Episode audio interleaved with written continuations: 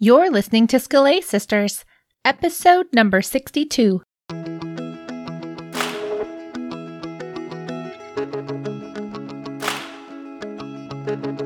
Welcome to Scholé Sisters, the podcast for the classical homeschooling mama who seeks to learn and grow while she's helping her children learn and grow. Scholé Sisters is a casual conversation about topics that matter to those of us in the trenches of classical homeschooling who yearn for something more than just checking boxes and getting it all done. I'm your host, Brandy Vencel. You can find me at Afterthoughts. That's where you'll find my blog posts on educational philosophy and such, as well as my Charlotte Mason study guides and workshops. You can hear more from me on my other podcast, Aftercast. My co hosts today are Pam Barnhill and Misty Winkler. Pam is a speaker, podcaster, blogger at pambarnhill.com, and author of two fabulous books, Better Together and the newly released Plan Your Year. Misty is a second generation homeschooler with five kids and too many projects. With her blog, podcast, and membership, she helps you organize your attitude so you can organize your life. Find her over at simplyconvivial.com. We are thrilled to have Ravi Jain back on the show today. Obviously, Ravi is co author of the fabulous book, The Liberal Arts Tradition. But let me tell you a little more about him. Ravi graduated from Davidson College, received an MA from Reformed Theological Seminary, and later earned a graduate certificate in mathematics from the University of Central Florida. He began teaching calculus and physics at the Geneva School in 2003, where he has developed an integrated double period class called the Scientific Revolution. In this class, the students read primary sources like Galileo and Newton in order to recapitulate the narrative of discovery while preserving the mathematical and scientific rigor expected of a college level treatment. He has given over 100 talks and workshops throughout the country and overseas on topics related to education, theology, mathematics, and science. He has two boys, Judah and Xavier, and is married to Kelley Anne, whom he met in Japan. Quick reminder there is, as always, a Scholé sheet designed to help you engage with this episode's content and apply the new ideas right away.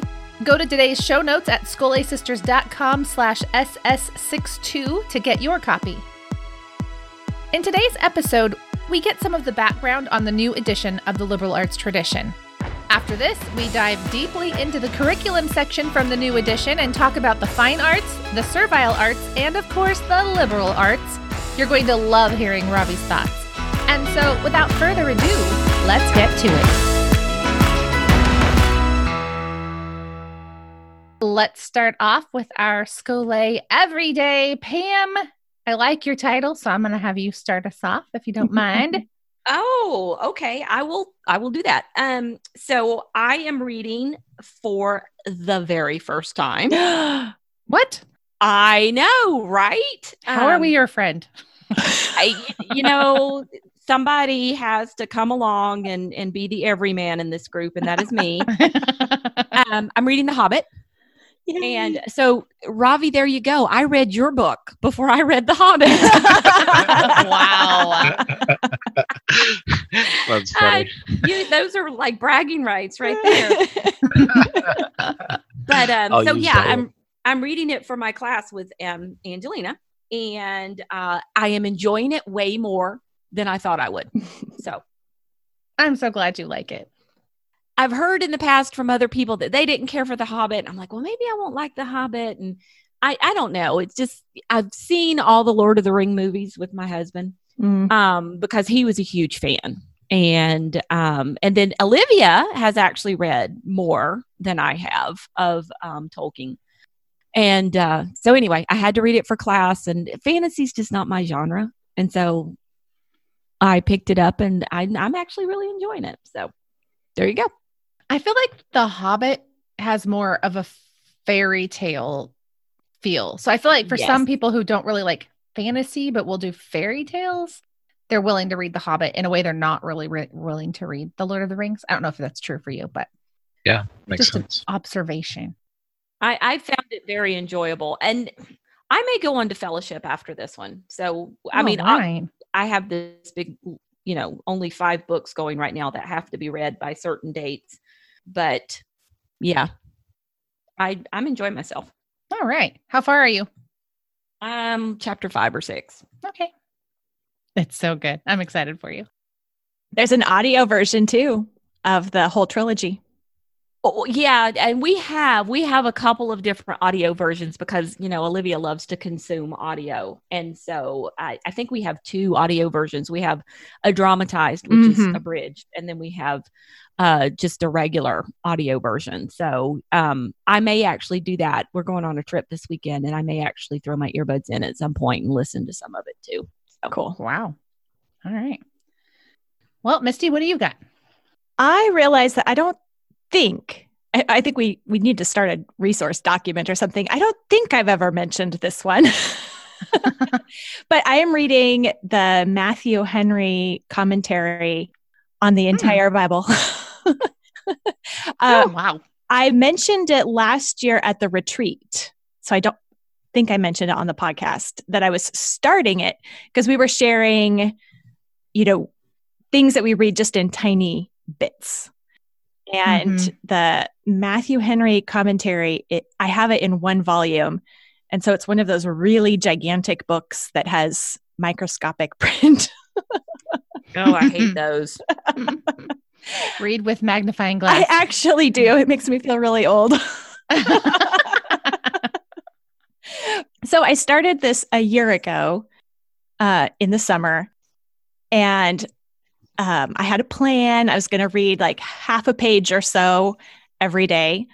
And I would alternate Old Testament and New Testament books, hmm. was my plan. But I'm still in the Old Testament book that I started in. I picked Job to start with. Oh. And I'm about 20, I think I've read 20 pages in a year of Matthew Henry. And so it's a tale of perseverance. I'm I'm still sticking with that plan. And my goal is to read the whole thing before I'm 50. So that gives me like 13 years. So I think wow. I can do it. but needless to say, it hasn't been every day. What's amazing is that somebody wrote that much. I know. It's true. I mean, because it's hard to read that much, but somebody wrote that much. That just is amazing to me. It's really good. I I like it because it's really solid but also very pastoral. It's not super academic or getting into the Greek or the Hebrew or the anything. It's very pastoral. So it's a great read along with, you know, morning devotion type reading. Uh, Ravi, would you like to go? Sure. I'm reading a book that I stole from a coworker, and it's called "The Flame Imperishable: The Metaphysics of Fairy." Ooh. Oh, wow! Really cool. Um, yeah, my friend Robbie Andreessen is another science teacher at Geneva. Was uh, reading it. I, Where did you get this book, Robbie? Uh, you know, it tells you something about um, how fun some of my colleagues are. Um, that the biology teacher is reading about the metaphysics yeah. of theory. He just found it on Amazon, but it is um, it really digs in deep. It's a, it's just released, I think, in the past year about uh, Tolkien's understanding of Christian metaphysics, and it's profound. It's really, really good. And uh, part of it is understanding the way Tolkien thinks of creatures like elves and dwarves and what they're up to and um, how they fit in with kind of his Christian imagination. And part of the argument of the author is that uh, that he actually that Tolkien really really has a fairly um, orthodox Christian metaphysics that he borrows from Thomas Aquinas. Hmm. So it's fascinating, I, I think, um, and really uh, profound. And you learn a lot about both Aquinas and metaphysics as well as Tolkien by reading it, and it's just kind of fun and crazy. So I love the title alone. I mean, goodness, wow. Uh, okay, I I got to ask you though, have you ever read Peter Kreeft's book on Tolkien. He has the philosophy of Tolkien. No, I haven't. Yeah, on the um, shoulder. Is that on the shoulders of hobbits, or is that? no, it's just it's just. Called, I mean, he might he might have written other things on. And he probably has because he's a big Tolkien fan. But that is his metaphysics of Tolkien book. But it's I'm look so I'm of course I looked it up on Amazon. so it looks like your book is 300 pages, and Kreeft's book is, I mean, 100 page. It's pretty small. It's, it's a diminutive. he can say everything in yes, like a third of the space. Exactly. Exactly. Master of concision. It's it's super good, but um, I'm trying to figure out. So if you haven't read them both, you wouldn't be able to tell me. I was trying to no, figure out should I, oh, should I, I own both of them. To, I do need to get uh, Kreeft's book. Uh, he's written so many things, and I um, haven't uh, gotten to go through as much of his corpus as I'd like. So it's a great I, idea. I like it because he um he has it organized more like an academic philosophy book. So it has easily referenced numbers like you read 2.1 2.2 it kind of almost reminds me of the summa like it's very logically organized and f- follows a little i don't know he's got a very particular outline he's going through and everything. But he didn't name it the flame imperishable. I'm getting my head turned. By the title. So fun. So you're telling me there's two people named ravi at your school no, but you know, we often still get confused. His name is actually Robbie with a B. B R O B B I E. Oh, Robbie. okay. So I was like, how did that happen? no, I know yeah. I know it's not that uncommon of a name, but still. right. Um, all right. Well, mine actually I debated over whether to put this here because I'm kind of struggling with this book, but I'm reading with my high school senior, The Fatal Conceit by F.A. Hayek. Fun, huh? and and it, I mean, I I love economics books, I really do. But Hayek is a struggle for me because he is so. Even though I tend to agree with him most of the time, he is so secular evolutionist that it drives me a bit batty at times hmm. because it's it's sort of like reading one of those diet books where they're like paleo man was like this for everything. It kind of feels like that. Like everything comes back to evolution and it's a little bit he, like he doesn't have another angle on this. But it's interesting because and i actually i actually think he has a point. He's defending tradition because at the time that he's writing and you know writing against people like keynes or well, that group of people were trying to throw out tradition. Mm-hmm. Progressive. And so he's trying to defend tradition. And his argument for tradition is very interesting because he sees tradition as, and I don't necessarily disagree with this, as basically survival of the fittest, right?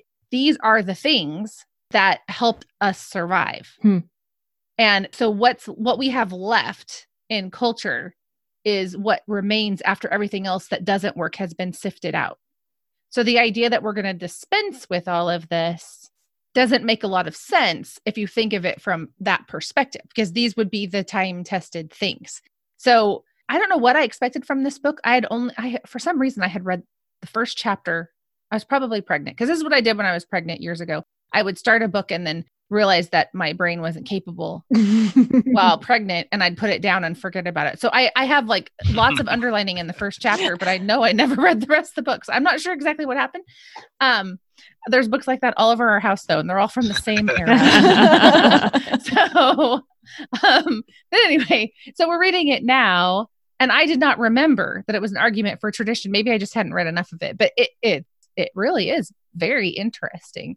And, um, and I think it's been good for my high schooler to read someone who is coming to similar conclusions that he probably has reached on his own, but from a secular perspective and kind of getting his mind around the secular line of reasoning. So I think it's been good for him. That's interesting. Have you guys read Pieper's book on tradition? No. What is it called? I forget. I think I've got it over there in the corner, though. Let's see. And then there's the other one. Yaroslav Pelikan wrote a book on tradition but I've been trying to go through both of them. I haven't got too far. Yeah, it, the book, um, the book, the book by Joseph Pieper is tradition. That's all. That's what I forgot. what an amazing name. uh, I think Pelikan's is the same, actually, or something similar.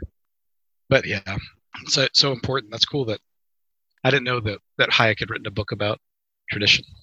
Well, and the thing is, I I'm I'm trying to figure out is the book really about tradition or is he just kind of mired in this for a few chapters? Like I don't, I don't know if we've read enough of it for me to know because I thought I had read um, Thomas Sowell quoting extensively from Hayek and I thought the fatal conceit was actually the idea that we know enough that we could have central planning be successful. I thought that that was what the fatal conceit was supposed to be. And that is the title of the book. But maybe it's just that central planning involves throwing out all of tradition because we know better. So maybe it's wrapped up in that. And I just am not seeing the connection yet. So I don't know that the whole book is about tradition, but we're definitely on at least our third chapter or half chapter of of talking about tradition. So it makes sense though. I mean, I, I can see your interpretation. Yeah. Where it might be going. We'll have to see where it goes. But it's been really fun to have a senior this year and be reading the kinds of books with him that I read with my dad when I was his age. So not all of uh-huh. them are exactly the same, but my dad was a stockbroker and didn't like the quality of economics education at the local high school. So first he threw a fit and then he bought a bunch of books and made me read them. and so so and so I I didn't throw any fits because I'm a homeschooler and I have only myself to blame, but we definitely have been reading the same kinds of things that I had to read way back when. So it's been fun. Hmm. Did you guys uh, did you have you come across the book the, the End of Economic Man? No, no, you're full of. Okay, I'm writing this one down too. Here, I'm just typing it all up. Well, I think that's. I mean, it's been a while, but I'm pretty sure that's Peter Drucker. And the reason why I brought it up is I think it's not too long after Hayek's writing. So, I mean, Drucker's just he's so interesting for many reasons. But I was wondering if that might have been a book that your dad had passed along. It's, I, you know, now that I think about it, is I he is maybe 20 or 30 years after. Hmm. I think probably from the 50s, End of Economic Man. If I'm trying to think. He made me read Hayek, but he made me read Road to Serfdom, not Fatal Conceit. So I hadn't read that as a kid and biographies of like famous business people. Anyway, not to go back, not to rehash the trauma of my senior year of high school, uh, or, the, or the one that that's you're inflicting. That's that's great though. That's very. How about that? I always say I was homeschooled at the dinner table after school. so, uh, all right. So let's uh, transition to our topical discussion, which is, I mean, we really, we really want to dig into your curriculum section, Ravi. But first, we want to ask you about the new book because we're so excited about it. It's out now, right? I think it's out for pre-order. I don't think they're shipping pre- yet. Okay, they're not. All right. It probably so will maybe by the time this airs. By the time it airs, probably yeah, people can get it. Probably will. So you've got edition two of the liberal arts tradition coming out in November. And we've got to know how did you end up doing a second edition? Did you get complaints? well, there was this one complaint from this Vencel woman about oh. astronomy article. Oh no, I'm never going to live that down. No. um, but I, uh, for the record, I loved your first version, your first edition. oh, Brandy, I that was unfair. no, um, yeah, everything you said was was all very uh, very generous, and um, I learned a lot from your reading of the book, and, um, and even that article, I could understand your point of view. I, I concluded, I hate to admit it, but I couldn't address your concerns in the rewrite for astronomy. The um, but that doesn't mean that I don't seek to address them elsewhere. We're working on working on something right. else that I think will that you'll really like eventually um, right. comes out that will address those. But uh, it wasn't actually so much complaints as it was things that we knew that were left undone um, from the first mm. edition. It's kind of hard also to do a co-authorship mm. because there's all kinds of reasons about that are just who's going to write what and you know how much uh, how do you balance ideas how are ideas growing and um, mm. so one thing for example that happened is kevin he was in the middle of his doctoral program where he was doing his doctorate of liberal studies and i don't think that when we had first penned the articles, he was kind of at the final place that he ended up after he finished his studies uh, hmm. regarding the liberal arts of language. You know, I think he wanted to go back and he wanted to he wanted to make them more robust. Hmm. That was good. I think that I think that really helps the book. Uh, and then a couple other things that became important for us. One is we're really confronted by our time with the Chinese church and. The Christian classical schools that have been started in China, which are just numerous now, and you know hundreds hundreds of educators in China are pursuing are following Christian classical education. Oh wow, I did not know this. Oh yeah, and there are probably at least 20, uh, 20 to 50 schools around the country. Hmm. It's it's really quite extraordinary. Some very influential pastors got behind it, um, wrote a book about Christian classical education, and really had convinced large, large, I mean, thousands of people that this is the way to go. Hmm. So, um, and that was, I think, before I had met any of these guys. Um, it was not due to anything, any of my influence or our influence. Um, it was something they'd kind of come to on their own for, in some ways, some very, reasons very internal to you know their theological maturity um, hmm. Christians in China but the point is that once I, we started to interact with them, um, we I think we were really puzzled by why they would be so interested in Christian classical education because I think a lot of times Christian classical education is expressed as Western Christian education. Right. And so why are they interested in a kind of education that's Western? Shouldn't they be interested in the Chinese kind of education? Once we started to speak with them at length, we realized that they're deeply Christian, these people, and a lot of them have seminary educations. Some of them have been professors at universities of law and philosophy. Uh, one of them has written on the fairy tales of Hans Christian Andersen and how important they are for moral formation of children. wow. these, are, these, are, bright people, you know, and um, they get uh, a lot of things that we don't get in the West, and they understand that a lot of education is propaganda, you know, and they hmm. experience mm. it in their public school system education as propaganda. And so they recognize the power of education for moral formation. And when they are saying, where do you find that? They say, well, there was a time when the church really had a way of doing education for moral formation. And mm. I hmm. think that the people that are closest to what doing that are the Christian classical educators. Wow. So that's why they're interested in it, and the same reasons why we're interested in it. And it doesn't really have so much to do with the West. What it has to do with is the church. Hmm. And they understand themselves as being grafted in to Abraham um, through Christ, just like we are. So if I name my son Judah and one of them names their sons, you know, Asa or something like that, it's because they have as much right to this Christian tradition as we do. Hmm. And so I don't think it's so much about they appreciate Western culture in as much as Western culture has been the locus of a lot of God's redemptive work in culture over the past 2,000 years. Even so, all of England is not Greece, you know, or England hmm. is not Jerusalem. And so Germany is not Roman. Why is it that the Germans, all these people, decided to have this continuity? A lot of it has to do with kind of receiving the cultural inheritance of the church so that's that's why they're interested in it. And so I think we had to make Kevin and I, first of all, I felt the lack that the church was missing in our first edition. When we got confronted with how central the church was in the concept in the Chinese educators' conception of education, it all snapped for me and Kevin. We hmm. realized that we really have to address the role of the church. So you can say that was the second thing. If there's, you know, liberal arts uh, language needed some expansion.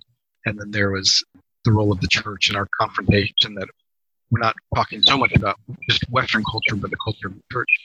I think the third thing was for me a recognition that we didn't do a very good job of talking about virtue in the first edition. Oh. And part of that, to be frank, was I felt a little bit of ambivalence um, when I first came into Christian classical education 17 years ago when I heard people talk about virtue because it they tended to talk about it as something other than growth in Christ. And mm-hmm. um, as though there was, you know, kind of Christian maturity um, on one hand, and then there's also these things called the virtues that we needed to attend to that we get from Greece and Rome. Mm-hmm. And I didn't feel really clear about what the relationship of these two things, how they related to each other. So I needed to spend a good bit more time thinking through that and working that out and kind of looking back through Christian history. And when I did, you know, I, I became very impressed by the fact that the way Christians talk about virtue is very biblical. It's not, we're not talking here about works righteousness or, you know, working your way to God or anything like that. What we're right. talking about is working out your salvation as God works in you.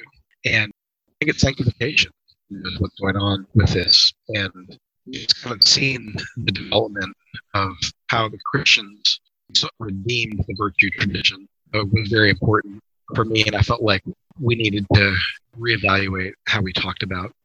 So those are the big three things I think um, that I felt like needed us that needed to be addressed in the second edition. Yeah, that's huge, and I know that Classical Academic Press is saying that you guys increased the volume of the book by about, would they say, forty percent so, the question that we've been asked by some of our listeners is if they already own the previous version, you know, do, should they go buy the new one? And I, I mean, I pretty much already have been saying yes, just because you this summer had sent me the section on virtue and I had read that. And amazing, Ravi, I mean, truly. Thanks, Brandy.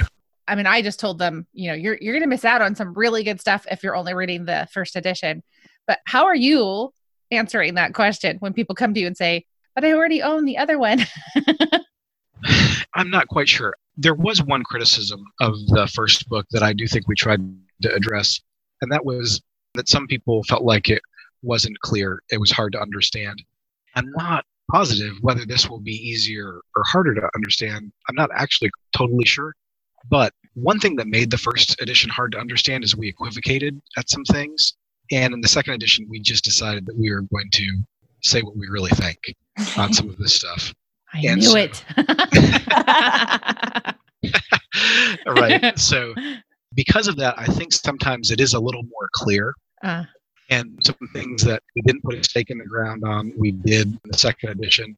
So, some people may not like the second edition as much, but I think some people that were like, I, I liked the first edition, but I felt like there were some things that didn't make sense. They might find that questions that were left unanswered in the first edition are now answered in the second edition. Hmm. I don't know if that'll happen for everybody or not, but that might be one reason. There are other people that I think really liked the book um, primarily because it talked about poetic knowledge and moral formation in the younger years through wonder, mm-hmm. piety, gymnastic, and music while there's not a lot added on to that section at the beginning, there is a little bit added on to the end about the relationship between the common arts, wonder, uh, festival, embodied life that I think does relate to that stuff about gymnastic and music. So I don't know. I think there's probably some of the things that were added maybe on the more I don't know. Uh, I was going to say in, uh, intense side, but there's there maybe there's something for everybody. I'm not quite sure. Can can I give an opinion? Yes, love it. Love to hear. well, I will say that the very first time I read this book, and then I've dipped back into it a couple of times since then for various projects. I read it with Dr. Perrin in a class. Actually, Misty, you were in that class yeah. too. Yeah, yeah. Yeah. I found it not a hard read, but a challenging read. And so, like, you know, I'm the everyman here, and it was a little bit of a challenging read for me. Um, this time, I was sitting there the other day reading through the manuscript that they had sent us, and I was like, this just seems easier. So it's either easier to read or I've I've gotten better as a reader, which you've been taking your fish oil. you know, I would I would like to think that I've gotten better as a reader in the past three years. I think it's been like three years since we took that class, right? Missy? Yeah, I think so. Because of all the hard stuff uh, the girls make me read, but, um, but I've I've found it easier to read. Yeah, so this is so. bad news, Pam. It's them, not you. it's them, not me. Oh, darn it. Oh, thank that's that is a good report. Thank you, Pam. I'm so glad you said that. So. yeah, I I think we did strive for a little bit greater clarity in the second edition. Yeah, I think you succeeded. I really do. Yeah, I do too. I think so. And there were sections where I thought, "Oh, that was brave. I love it." yes. I hope other people do, but it's okay if they don't. I'm glad you like it. Well, you know, if people aren't criticizing, then you're just not doing your job right. So mm. it's going to provoke interesting conversations, right? Dialogue. I think so. That's right. I'd be curious. Where do you feel like uh, it might provoke an interesting conversation? Hmm. Misty. oh, well, the part I thought I was reading the footnotes tying paideia and all of that to baptismal vows. Yeah. In, in infant baptism. So I thought that was fascinating. and a, yeah. a great valid connection, but just one that not everyone's going to relate to or agree with.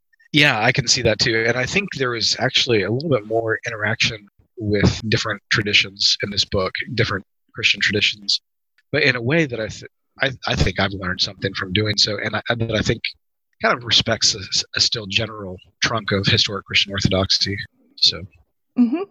that's a very good point, yeah. Misty. I think you're right. This is not what this episode is about, but I was excited to see you tie Paideia to the Hebrew tradition in the Shema because we've encountered so many people drawing that false distinction between Greek education and Hebrew education and right. you know he- Hebrew good, Greek bad. Right. Which, you know, we anyway, I mean we completely agree that Paideia is evoking Deuteronomy in every way when when Paul yeah when in, in Ephesians when Paul's using the word Paideia in regard to ch- childhood education. But um we were so excited to see you say that because now we have a source we can cite. like, it's not just us. it's not just us. I know exactly what you mean. That's so, um, well, um, we were hoping that for today, and I already told you this before we really started recording, and we want to have you back on like just all the time because there's so much good stuff. I think Ravi would make a great Scholé sister, don't you? Yeah. we'll have to buy him a wig. Um, but um, yes, but we wanted to dig in today to more of the curriculum section. So I thought before we really dug in, though, we would have you briefly define liberal arts, servile arts, and fine arts, just so we, as we start using those words, people who are listening that haven't read the book aren't lost on what we're talking about. Sure. I suppose the easiest one to define is the servile arts. I like to talk about them as the arts of service. Hmm. And another way, they're often sometimes called the common arts. And I think about that as the arts that build up the community or that serve the community. So Hugh of St. Victor talks about the common arts or the mechanical art, as he also calls them, as things like architecture, medicine, agriculture, defense, commerce. He even I think, says theater is one of them, if I'm not mistaken.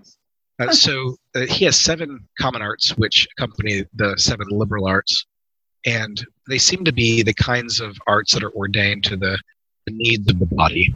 Hmm. So one of the things that I like about thinking about the common arts is that it, it is, in a way, technology. If you thought about how much of the American economy is devoted to things like agriculture and food preparation, commerce, you know, the defense mm-hmm. industry, entertainment. You basically got 70, 80% of American GDP after mm-hmm. doing all this. But when you start looking at the way the medievals thought about the common arts, it was different than the way we think about modern technology, much more along the warp and woof of nature. So that's the common arts. And then the liberal arts, Joseph Pieper says, form the articulation of the of a joint with the common arts. And I think what he means by that is kind of like we're both body and soul there are needs that the body has, but there's also um, the faculties of the soul and ways that the soul can grow. So the liberal arts are devoted to this kind of growth in the soul, growth in the understanding, and oriented towards wisdom. If both common arts or liberal arts are oriented towards the production of something, the liberal arts are oriented towards production of knowledge and understanding and wisdom, and while the mm-hmm. common arts are oriented towards the production of goods and services. So the liberal arts, the arts of language and the arts of mathematics help people learn how to think and to see things more clearly. Hmm. But they're both necessary, the common arts and the liberal arts. You know, I think Kevin has been the real champion of the fine arts throughout our time um, hmm. writing together. And he he likes to talk about them as the arts of the beautiful the arts of the beautiful perfect the common arts. Um, and uh, the liberal arts uh, inform the common arts as well, thinking about if you're going to do architecture, how you need geometry to do architecture. And yet, on the other hand, when you're building a building, it's not just geometry that you want, but you also want it to be beautiful. And you, mm. your attention to beauty will come from the fine arts. So um, there's a way that all of these kind of mutually influence each other: the common arts, the fine arts, the arts and beautiful, and the liberal arts. And I think even though the liberal arts, it's proper for them kind of to be the focus of a lot of education in the years that we're talking about with the students. We want to give them a trajectory for the common arts and fine arts as well. I was just curious as I was reading that section on fine arts if you know that distinction as a third category of arts has always been has it always been considered a separate thing? Because I've heard, you know, liberal arts before and servile arts before, but the drawing the the fine arts out as a separate category was new to me. Yeah, that's a good point. No, I don't know that it's always been there. When I was working on I think I've told you before that I've been working on a, a book called New Natural Philosophy. And I started to track down the common arts pretty seriously for this book. But hmm. um, around that time, I was very curious about the fine arts as well. And so I think it's um, around 300 to 500 AD when there are some arguments about the relationship of the fine arts to the common arts and the liberal arts that I thought were really quite interesting. Okay, listen to this. This, this so the the guy that I found, he seems to be a big deal um, in in art history. The guy's name is Tartarkowitz, Tatarkowitz, and he's got some big magnum opuses. But in a journal article, classification of arts and antiquity, he said the ancient divisions of arts they've all been different. So for one, the sophists had the useful versus the pleasurable arts. Hmm. Plato had the productive versus imitative arts. Aristotle, art completing versus imitating nature. Galen and Seneca are the liberal versus the vulgar or common arts. Quintilian, theoretical versus practical or poetic. Hmm. Cicero as major versus mean or minor arts. Cicero B, speaking versus mute arts. And oh my goodness, it's kind of embarrassing. Now that I get to the end of this, I realize that this isn't actually the, the guy um, that that talks about the fine arts. all of those are the the arts. All of those were um, different ways of thinking about the arts. So I mean, I guess the sophists are the ones with the useful versus the pleasurable arts. Then, it's right around here that yeah, there is a, a kind of a controversy about whether the fine arts fall under philosophy or whether the fine arts are kind of something in and of themselves. It's I think it's hmm. around 300 to 500 AD, and I, I forget the thinker's name, but it starts with a P. So, and I'm not an expert on the role of the fine arts. That I usually leave to Kevin. So, but but there you go. That's that's my that's what I know about it. That's interesting, though. I mean, just even seeing how different people were trying to pin down these divisions, and it wasn't just one set thing throughout all of history. And I remember when we were doing our, we did a couple episodes on Sayers' essay on the trivium, like her lost tools of learning thing. And um, one of the things we were talking about was going back to how, you know, up until a certain point, there weren't even just seven liberal arts. There were other things that some people thought maybe right. were liberal arts or whatever. Yeah. And so it's interesting to see how we think of things as being the way they are now as having maybe always been that way, but that's not really how it went down. That's exactly right. Okay, so I found, by the way, the fellow's name. The guy's name was Philostratus. Um, at the end of ah. classical antiquity, Philostratus appreciated the relationship between the fine arts and philosophy when he classified sculpture and painting not merely as arts, but as a kind of wisdom. Mm. So, huh. yeah, so I thought this was very interesting to me. That's from our new natural philosophy book.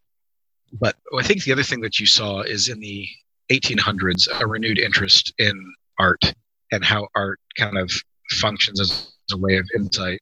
And I think for at least for Kevin, he's been influenced by Etienne Gilson, um, who wrote a book mm. called The Arts of the Beautiful. And so I think he's kind of taking Gilson's approach when he mm. writes, when Kevin thinks about this. Well, I'm not sure if this is a real parallel or not, but it was interesting to me how, like, there, if there are three in a way they almost seem to go along with you know true good and beautiful right hmm. right hmm. they do seem to do that and i think that's actually part of what's happening in the 1800s so i don't know if, if, if you guys have ever come across this but you guys have, have you heard of Alister McGrath? Mm-hmm. Mm-hmm. Alister McGrath, a real smart guy. He's a, uh, you know, one of the Britain's leading evangelical theologians. Teaches at Oxford. He's a PhD in theology from I think Cambridge, but he has a PhD in biophysics from Oxford. so, wow. Uh, he's very very smart guy, and uh, he writes on all kinds of stuff, but among them science and Christianity. So he had a he had a big project, which is in some ways the parallel of Christian classical education for the university system. And he wrote a book called The Open Secret. In that book, one of the things he said is that goodness, truth, and beauty hadn't been really talked about as a triad until the 1800s. Um, and it was the Romantics that identified this triad as the Platonic triad goodness, truth, and beauty. Hmm. Alister McGrath is not a scholar I would probably ever disagree with. He's one of those like mega scholars, like a Charles Taylor, you know. So hmm. if he if he's, I'm sure he's what he's saying is accurate. If you track down Gilson, Gilson, you know, this is the controversy about the transcendentals that I think is quite interesting. You know, Thomas only talks about being, unity, goodness, and truth as the four transcendentals. Where do, so where is it that we get beauty, this beauty as a transcendental from? Hmm. Again, Alister McGrath's argument is that the 1800s, but um, Gilson says actually it's still implicit in Thomas's argument, and Gilson's also one of those great scholars. So, I mean, part of the question is is beauty a neglected transcendental that was always kind of latent within the tradition? And I think exactly what you're saying is what Kevin and I are trying to appropriate. That the answer is yes. Hmm. That goodness, truth, and beauty, even though they don't really come to the fore until the Romantic period, that what these scholars are doing is recognizing something that was kind of lying latent within the tradition. So, hmm. but it's a very good point. I mean, I think that's the reason why we've heard about the liberal arts and the common arts, but we haven't necessarily heard about the fine arts as you know part of this triad. Mm-hmm. So I think this is is something that I guess you could say borrowing somewhat from Gilson, and I think Pieper. I think Pieper is doing this too. You know, have you? I don't know if you guys have read Only the Lover Sings. I have that sitting mm-hmm. on I my stack. I have not on my shelf. Yeah. I bought it because you mentioned it last time, Ravi. oh, really? yeah. How about that? So next time we talk, you'll have the flame imperishable. yeah. That's right. That's right. um, well, only the lover sings is also talking about how you know kind of the liberal arts are perfected in the fine arts. Really, really neat book, but it's all about the insights of the fine arts. So beauty, you can say. Hmm. Yeah, that's exciting. Interesting. So next time, next time, if you want to get a real good answer to your question, you got to have Kevin on the show. Okay, we actually have that on our list. good. Uh, ha- I mean, having Kevin on the show is good. on our list of things to do. Um, um, so in your liberal arts section, you start talking about festival, which was fun for us because we're actually all three of us are reading in tune with the world right now. Oh, great! Because we're going to frame our annual Christmas episode around that book this year. So that's coming up uh, a couple weeks after this episode, I guess. So my question to you about that was you so you I think it I did write down my page number. So on page 248, you said leisure or the true scholé required for the liberal arts depends upon one's capacity for the celebration of a festival and then you add a Nietzsche quote, which I love, which was which he said, the trick is not to arrange a festival, but to find people who can enjoy it. Is it okay to like a Nietzsche um, quote? I thought it was great. um, so, uh, first of all, but before we really get into talking about this, I wanted to ask do you have a brief way of describing what Pieper means by festival? Because I know not everybody who's listening has read that book. Wow.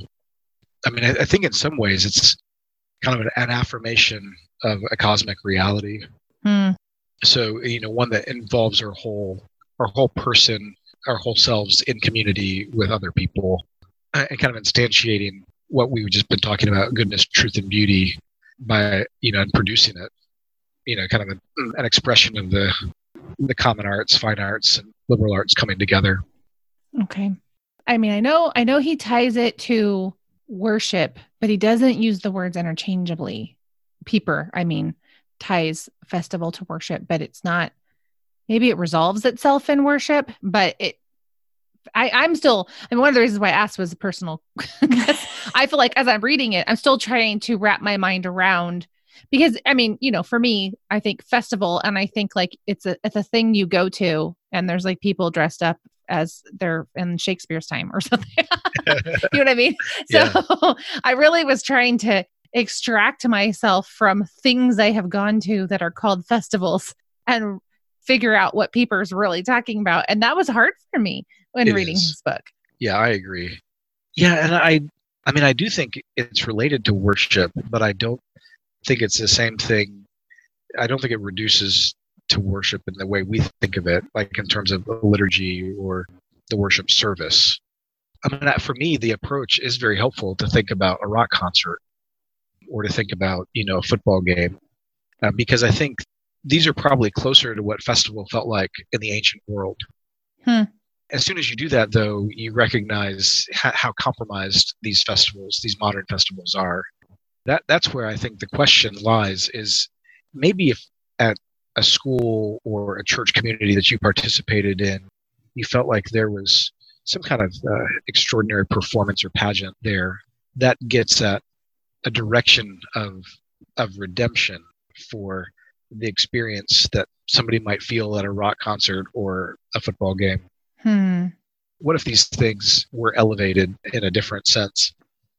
You know, we, one thing that we've done at our school is we've had we've brought back field day. I don't know if huh. you ever you guys ever had this field day growing up in high school or middle school or elementary school, but you know the day you just say let's go outside and play games all day. One of the things that we do on that day is we have a parade, and uh, we've got a house system at our school, and in the parade, each of the houses walks by, and I have to admit, like I I get kind of excited when the house of Wittenberg walks by and they've a, a picture of Luther in the house of Alexandria walked by, and who did they have? Did they have a picture of Athanasius? I can't remember hmm. who they had a portrait of. And then they had all kinds of, you know, kind of fun decorations and costumes and things. And it's it's like they had turned. I I think parades are generally pretty boring, but this parade wasn't for me because it actually was taking things that I care about and I'm interested in and the kids had kind of expressed enough interest in artistry and the whole thing to make it cool. You know, then we had chariot races and things like that. I, I think for me, it actually kind of captures a vision of people having fun in community in a way that honors the right things, which is holistic. Maybe what a parade might have been 50 or 100 years ago, but probably isn't today anymore. It's like the ability to play with the knowledge and the loves that they're growing. Yeah.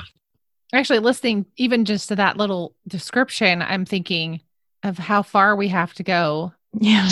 in our capacity. Because you were talking about capacity for festival.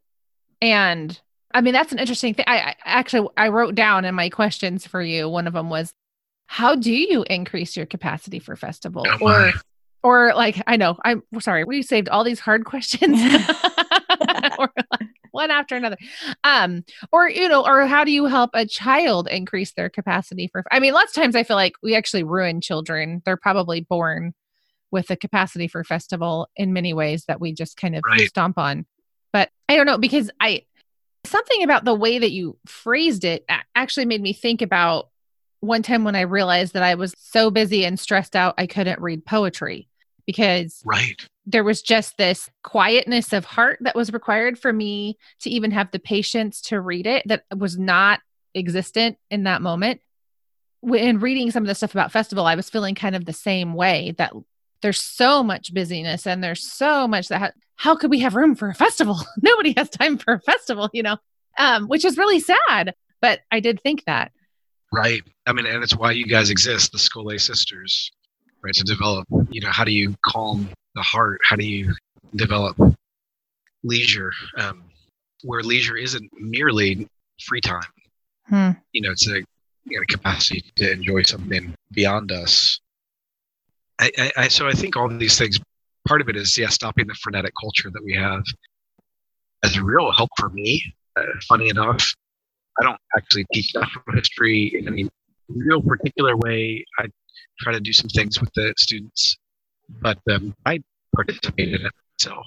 Uh, when I go, I'm drawing trees or drawing uh, a lake or something like that. I just there's a way that it allows me to it reorders my soul.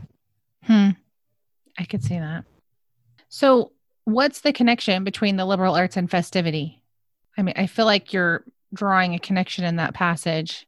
Yeah, well, I think the idea is contemplation. You know, the notion of liberal arts as seeds, uh, in addition to tools, or not merely tools, but seeds of learning, allowing reality to break through to us in a way that actually inspires us or captivates us.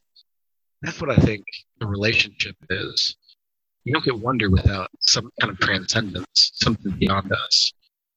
And that's what I think festival is trying to instantiate. That's why a rock concert is always unsatisfying because hmm. there's nothing really mysterious at the end of those things. You know, you kind of know it's all rigged and it's all just smoke and mirrors.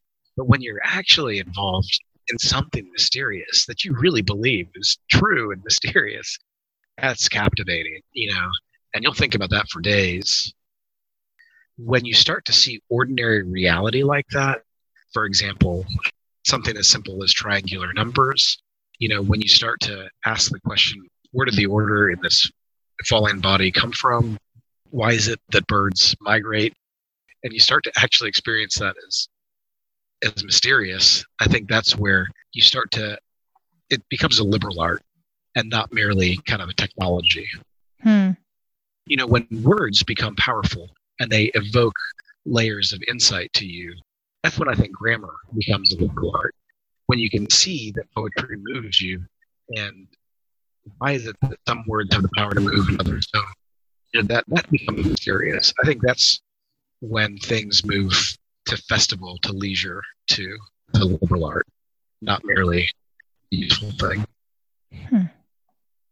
Pam, are you still here? I'm still here. Okay. I I have I have thoughts. I'm just not sure if they're appropriate here or for our other episode. you, can, you can be inappropriate. okay. Well, I have an answer to the festival question. Oh, okay, go for it. It comes from feast. So you think about the idea of a feast, and within the church calendar, we have feast days. There are feast days, and then there's ordinary time. And so the whole idea of festival is, you know, and you tie this to worship, it's celebrating all of these these feasts. It's feasting and not just necessarily you know gorging yourself on food but the idea you know where do we find these festivals we find them in in the feast days of the church. Yeah, I, mean, I think absolutely. That's that's part of uh, that's part of what I think has been lost, right? And that becomes a difficult thing to, you know, that becomes something that I think some some Christians don't get to appreciate if their church tradition doesn't doesn't participate right. in those yeah. feast days and festival days. But I think it's at least important that we recognize this is what they were after, and this is this is what was great about some of that stuff. Hmm. We celebrate Christians that have gone before us. You know, what, what's wrong with that? You know, I think so. Yeah, absolutely. The festivals of the church are are, are certainly the pattern for this. I think in Pieper's mind. But, but of course he's a philosopher. Not a he, he doesn't want to act as a theologian, so he doesn't want to get into hmm. controversy. Right. But no, that's absolutely right, Pam. Yeah. And I mean, we do, we do still celebrate these church festivals as part of this process. You know, if you look at Christmas, it's been secularized and it's been removed in a lot of ways by a lot of people from the great Christian festival mm-hmm. that it is. But we as Christians still celebrate it as a Christian festival. Yeah, that's absolutely right. I mean, even for us coming up next week, I mean, we're recording this in October, you know, looking at Halloween. For us, it is all Hallows Eve. It's all, you know, what it's all Saints Day. So, yeah.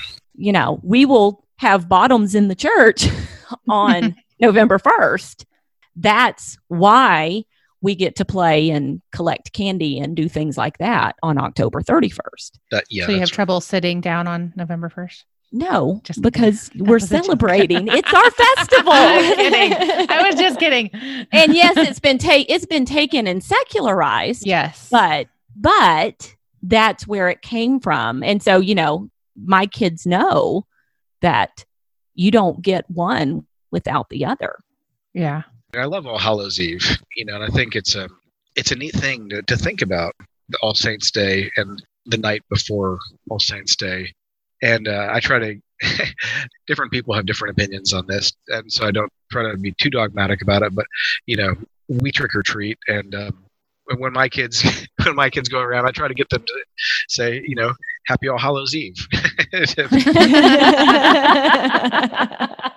know, there's nothing weird about that at all. You're not standing out, not one little bit. just quirky enough that nobody really knows what's going on. You know, awesome. Uh, because I think you're absolutely right. I think the easiest festivals for us to regain are Christmas, Easter, and All Hallows Eve. And and here's the thing that's really scary to me though is that it's hard for me to have festivity on Christmas or Easter, especially Easter for for example. Like I really have to prepare. I think to celebrate, have a festive heart. Hmm. What I, what I don't mean by that is it's not hard necessarily to have fun. It's hard to be an affirmation of a cosmic the cosmic reality of the risen Christ on on Easter and to just kind of think about how all of the aspects of the day are participating in this cosmic reality. How does our the rest of our year, how do other things in our lives emanate from this affirmation of that reality, that festival? Hmm. It's even difficult for me. I, I'm condemned by Nietzsche in that sense. Hmm. Difficult for me to celebrate the festival of Easter with a uh, to keep the feast, if you will, in my heart.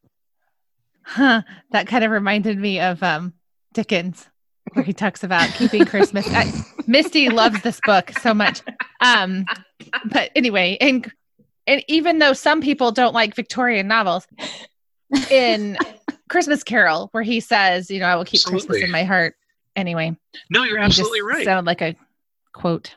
I mean, that, in fact, that was uh, something that we did with the Chinese educators, you know, because they don't celebrate Christmas. They don't exactly know what to do with Christmas. And so we uh, we watched uh, Christmas Carol with them just to kind of give them a sense of, you know, what are some ways that will help prepare you to celebrate the festival of Christmas. Hmm. And, and that's, again, part of the liberal art, you know, liberal art of literature and grammar is, in that sense, how it ties to festival. So you're saying that Charles Dick I just I just need to quote you on this. So Charles Dickens' book, A Christmas Carol. Well, I mean you watched it, but anyway, could prepare you to celebrate Christmas. Uh, Misty, are you listening to this? well, Angelina's doing three days on it, so I fully know. expect to be beaten over the head. Sorry, Ravi, there's a long standing axe I have to grind here. Well, so And I was just sitting here thinking that, you know, maybe Ravi should have shown Charlie Brown Christmas. yeah, there the you Chinese go. and There You you, know what go. else I would have done a better job. We actually showed Charlie Brown Thanksgiving. Did you really? But I think this can easily tie back to then the servile or the common arts, because if there is a thing that keeps moms from having festivity, it's the fact that when you say festivity, we just think of the food and the dishes and the mess. Exactly. You're that so is right. true. Yep. But okay, so this is one of the things I loved about this book was he talks about Saint Benedict's rule and the um, work and pray. Mm-hmm. And so I'm like, this is where the moms need to realize that the work they're doing and preparing for this these festivals, this is part of it. This is just as valid as you know. It's not like we're doing all this work to lead up to to do this big festival, and so therefore, you know, the festival's what the important part is. The important part. That's the end, right? Mhm. But really, this work that we're doing lead up leading up to it, it's it's part of the whole. It's part of it. Yeah. Yeah. It's part of it. Yeah. You know, I And was so- even thinking, Pam, that part of what I perceive in myself to be a lack of capacity for festival is actually my desire to like get out of that work. I think Mm. I'm like, why can't I afford a caterer? you know, but but it's all you know you're you're offering it all up together the Right. festivity and the work leading up to the festival Yeah. you know i loved it you were talking about you know the christian monastic tradition work was never as skewed as it was by the greek philosophers and nobility right. Mhm. and so you know i think it's cindy rollins who often says you know homeschool moms are the new leisure class in that we have the you know we're the ones with the the means to reclaim this whole idea of scholé, um, except for the dishes. But you know if, if we if we stop looking at to the greeks as the model and maybe start looking to the monasteries then it Ah, all kind of comes together. Yeah. Wow. and we still have to do the dishes sorry. Yeah. I loved that connection in this section where it really is the Christian redemption of the servile arts, where it's not, okay, just do minimize those as much as possible or offload them onto other people who are less important than you so that you can have time to do the liberal arts. Right. And that in reclaiming the liberal arts or scholé, we don't have to minimize or downplay or scorn the servile arts, that they can go together hand in hand. And I thought that the Hmm. section really brought that out. Hmm. Yeah. Yeah, that's a that's a great point, and I think it's something that I need to be confronted with, you know, constantly because I, I think in my own nature I tend to live in my head and you know deny embodiment, deny the importance of daily activities. But but you know, I mean, I think we're going to be resurrected bodies. So Right. why why is it that we so easily get caught up in our heads? I do think there that it's it's part of Cartesian dualism inheritance that we get where academia is just focused on the head. Right. I think that that's the only real thing. Right. Mm-hmm. maybe you should read your gymnastics chapter again I know, I know. so um i'm i mean i, I kind of wanted to ask a question about classical schools just out of curiosity because i mean i think for a lot of our listeners we don't really have experience with schools right? So we're homeschoolers and that's what we do. But i'm wondering like as okay so as homeschoolers the servile arts are kind of woven into the day you know like kids get jobs they start businesses they do chores they help out what like i feel like it's just kind of embedded in living life together as a family. But do classical schools somehow incorporate servile arts or is that just considered something that happens outside of school time Yeah, that's a good question. Part of what I realized in working on that book that I mentioned, A New Natural Philosophy, um, with Robbie Andreessen and Chris Hall, is that a science teacher is actually expected to do two things, at least. And I always thought that what I was doing as a science teacher was kind of teaching truth. And maybe if I put it, moved it towards natural philosophy, the pursuit of wisdom through understanding of nature, Hmm. something like that. But over the past five or seven years, I've started to realize that actually it's not even so much truth and wisdom that people expect, you know, me to be helping their kids learn, but it's more like how to build, you know, rocket ships and how do CD players work and stuff like that. huh That it's really technology that they're interested in. They, they kind of expect me to be teaching. And once I started to recognize these are two separate tasks, that one task is kind of the pursuit of wisdom, the other task is actually a debased form of the common arts. Um, what could be a good thing, but is often just understood as kind of material control. Once I teased out those two different trajectories, then it was very helpful for me to say, okay, well, what we need to do then in the part of the class, the physics, biology, chemistry classes that we teach that are expected to be technologically oriented, how do we resituate those within the common arts? So, for example, our science faculty a couple weeks ago, we made lye. Hmm. So, you know, it's very easy to do. I don't know if anybody, if any of you ladies have done it, but, uh, you know, we went over to somebody's house and we took a bunch of old wood ash that um, had been burned in their fire and we followed the process for making lye for, uh, you know, thousands of years, how people make soap Mhm. uh, out of lye. Now, we're not quite sure yet how to use this in the chemistry class. Uh, but we know that man, kids would probably get into this. Um, it's you know, be able to make your own chemicals. So I think one of the things that we're trying to do is to is to ask the question: How can we resituate um, the common arts part of our science, natural science classes within the historical trajectory of the common arts? So one of the things that I've been trying to do in my physics class is build a pendulum clock. Now I've got the plan. That kind of thing would fall perfectly within what I teach my 11th graders. So some, of the things that you guys are describing, I could be jealous of.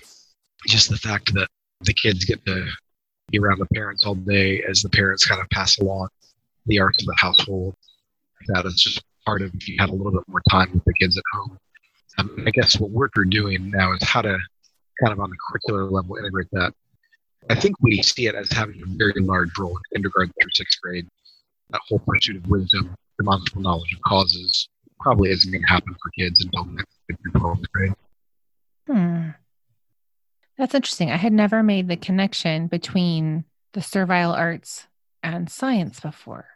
But especially your connection with physics, I thought, oh, that makes perfect sense. I just had never considered that before. So, this book that you're working on, then um, we we get to read this sometime, right? yeah, and actually, the first chapter is an appendix in uh, liberal arts tradition. So, oh, appendix uh, in liberal arts tradition called a New Natural Philosophy. And it kind of lays out the logic of the book. The book is supposed to come out in December of next year. Cap's going to do it, and I'm supposed to give them the final draft in a couple weeks. It's co-authored with me um, and then a, a kindergarten through sixth grade teacher that was up in Virginia, who's really a specialist in common arts and trying to bring that those ideas into embody them in the classroom at his the school he was teaching at. The other teacher is uh, Robbie, that Robbie Andreessen, the biology teacher that was reading uh, Flame Perishable. Oh, okay. Yeah. Yeah. Interesting. Well, that's exciting. So we really are going to have you on the show again because we'll have to talk to you about that book when it comes out. That's exciting. Yeah. Well, we had all of these amazing plans to talk to you about the faculty of friends portion, but we are totally running out of time. I'm so long-winded. I'm sorry. no, don't apologize. This has been wonderful. But um, ladies, I wanted to give you a last chance to ask a final question if you have anything on your mind. No, I guess it was a great conversation. Speak now or forever hold your peace. Well, since you won't let us open up that last whole section, I guess we're just not going to say anything. yeah, really. You're punishing me. No, I really, I really do want to have you back on to talk about this, but I, I feel like that actually could turn into a whole separate episode because it totally could oh, yeah, be. totally. Could yeah, be. that was actually a, that's been a part that has had implications for not just you know us in our school and me, but other other other schools. It's a game changer when you start to think about that stuff. Ravi, we really would like to have you back on because there's so much to talk to you about. We're so excited about your book and we thank you, Thank you. for coming on today. And Well, great. I'd be delighted to come back on. So whenever you guys are ready, just great. let me know. All right. Awesome. Yes, Thank you. Thanks so much. Thank you. Thank you guys for always casting vision and sharing the good words. That's it for today. Thank you so much for listening and being a part of the sisterhood of the podcast. As always, we appreciate it if you subscribe to the podcast and share the episodes with your friends. Want to help support the podcast? Becoming a paid sistership member is the best way to do this and comes with a variety of benefits. The basic plan is only $3 a month and gives you access to tons of extra recordings, including the 8 minutes I cut from today's conversation with Ravi. Go to scholesisters.com slash sistership to sign up. Don't forget to download your free Scholé sheet from our show notes at scholesisters.com slash ss62. Next episode, Misty and I discuss the four different kinds of reading.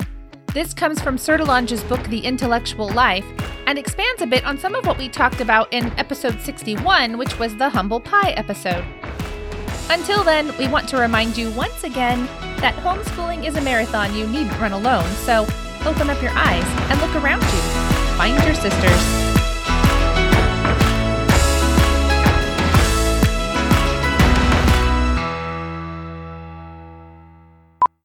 I I I have to edit because I say embarrassing things in every episode.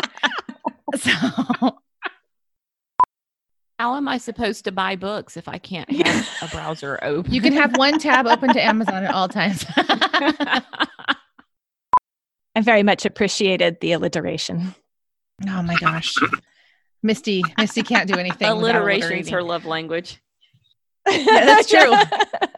that is true. Some people like presents. Misty's like just alliterate. Um, okay. So